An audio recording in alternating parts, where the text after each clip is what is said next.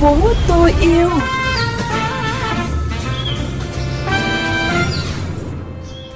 Tổng lượng phát thải khí nhà kính hàng năm của Việt Nam xếp thứ 21 trên thế giới và thứ hai trong khu vực ASEAN. Trong tổng số 3.900 vụ việc về ô nhiễm môi trường phản ánh qua đường dây nóng của Tổng cục Môi trường và Sở Tài nguyên và Môi trường các tỉnh, thành phố trực thuộc Trung ương, các cơ quan đã xử lý gần 3.700 vụ, chiếm 93%. Nhiều bãi tập kết vật liệu xây dựng xuất hiện trên vỉa hè tại khu vực nút giao đường Mạc Thái Tổ, Phạm Hùng, Nguyễn Quốc Trị trên địa bàn thành phố Hà Nội gây ô nhiễm môi trường. Không phải chuyện đâu xa. Thưa quý vị và các bạn, là một địa phương có tốc độ đô thị hóa và công nghiệp hóa nhanh trên địa bàn thành phố Hà Nội. Tuy nhiên, huyện Hoài Đức đặc biệt chú trọng tới công tác bảo vệ môi trường. Trong những năm gần đây, địa phương này đã mạnh dạn đầu tư vào hệ thống cơ sở hạ tầng môi trường, xây dựng hệ thống thu gom nước thải, cải thiện cảnh quan môi trường.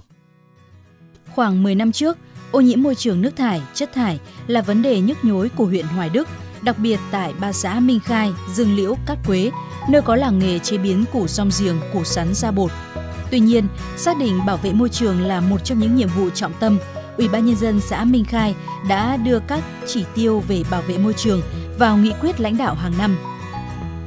Để khắc phục tình trạng ô nhiễm chất thải làng nghề, xã thực hiện ra soát toàn bộ những khu vực làm ảnh hưởng đến môi trường và xây dựng một số giải pháp để khắc phục. Trong đó, lãnh đạo xã và các đoàn thể đã vận động bà con nông dân chuyển đổi nghề từ sản xuất chế biến bột từ củ sắn rong giềng sang sản xuất miến rong, bún phở khô, bánh kẹo và kim loại. Ông Đỗ Xuân Đáng, Chủ tịch Ủy ban nhân dân xã Minh Khai cho biết: quy hoạch lại toàn bộ mạng lưới hệ thống thu gom tiêu thoát nước thải ở khu dân cư để thu gom toàn bộ nước thải ra cái khu để xử lý nước thải. Trong mấy năm vừa qua cũng đã lập các cái dự án để giải quyết cái ô nhiễm môi trường và đến nay cơ bản các cái hệ thống tiêu thoát nước thải trong khu dân cư đã được huyện đầu tư cải tạo và đậy toàn bộ nắp à, theo tiêu chuẩn. Xã Yên Sở là xã tiêu biểu của huyện Hoài Đức, vừa được công nhận xã đạt tiêu chí nông thôn mới nâng cao vào đầu năm nay. Ấn tượng đối với nhiều du khách khi đến Yên Sở là đường làng ngõ xóm khang trang, sạch sẽ, yên bình, không có tình trạng nuôi thả gia súc gia cầm ngoài đường. Từ năm 2016 đến nay, xã đã nâng cấp cải tạo 60 tuyến giao thông gắn với hệ thống tiêu thoát nước của trục xã, thôn, nội đồng với tổng chiều dài trên 20 km. Toàn bộ ao hồ trên địa bàn xã đã được cải tạo và kè, nước thải được thu gom vào rãnh riêng. Cảnh quan công viên cây xanh cũng được chú trọng. Ông Nguyễn Bá Trường Nhiên, Chủ tịch xã Yên Sở cho biết. Thì đối với cái việc trồng cây xanh thì cũng nhân dân rất hưởng ứng.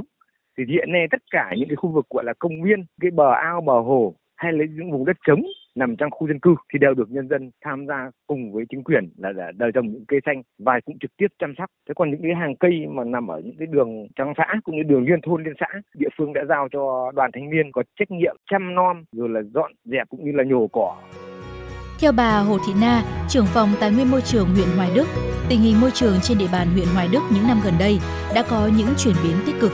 Nước thải phát sinh tại các làng nghề Dương Liễu, Minh Khai, Cát Quế, phần vùng đồng đã được nhà máy xử lý nước thải Cầu Ngà với công suất 20.000 m khối một ngày giải quyết.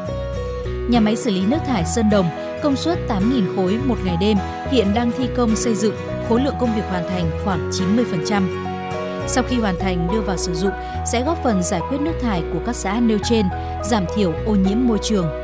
Rác thải khu dân cư, cụm công nghiệp, làng nghề được thu gom vận chuyển đạt tỷ lệ trên 98%. Một số làng nghề chế biến nông sản thực phẩm như xã Dương Liễu đã ép các bã làm thức ăn cho gia súc gia cầm. Đặc biệt, tình trạng ô nhiễm không khí đã được cải thiện đáng kể. Từ cuối năm 2017 đến nay, tình hình đốt chân dạ sau thạch giảm dần. Hiện nay thì cơ bản là không còn luôn. Trong nhất là trong cái vụ vừa rồi, hầu hết phế thải dơm dạ, phụ phẩm, cây trồng được tận dụng làm phân bón tại ruộng. Không còn hiện tượng khói bụi từ đốt dơm dạ, phụ phẩm cây trồng sau thu hoạch ảnh hưởng đến khu dân cư. Để có được kết quả trên, trong những năm qua, huyện ủy Hoài Đức đã ban hành nhiều nghị quyết về công tác bảo vệ môi trường và quán triệt rộng rãi tuyên truyền tới toàn bộ cán bộ trên địa bàn. Ủy ban nhân dân huyện Hoài Đức đã tổ chức nhiều chương trình, kế hoạch về bảo vệ môi trường như kế hoạch số 75, số 108 và số 117, chỉ đạo các xã xây dựng các kế hoạch triển khai công tác bảo vệ môi trường. Bên cạnh đó, địa phương thực hiện tốt công tác tuyên truyền, nâng cao nhận thức của nhân dân, các cơ sở sản xuất kinh doanh về bảo vệ môi trường. Với sự chỉ đạo sát sao quyết liệt của huyện ủy, sự vào cuộc của các địa phương và quần chúng nhân dân, tình trạng ô nhiễm tại huyện Hoài Đức đã cơ bản khắc phục. Cảnh quan môi trường của huyện ngày được cải thiện, từng bước xây dựng huyện Hoài Đức thành quận trước năm 2025 thêm yêu thành phố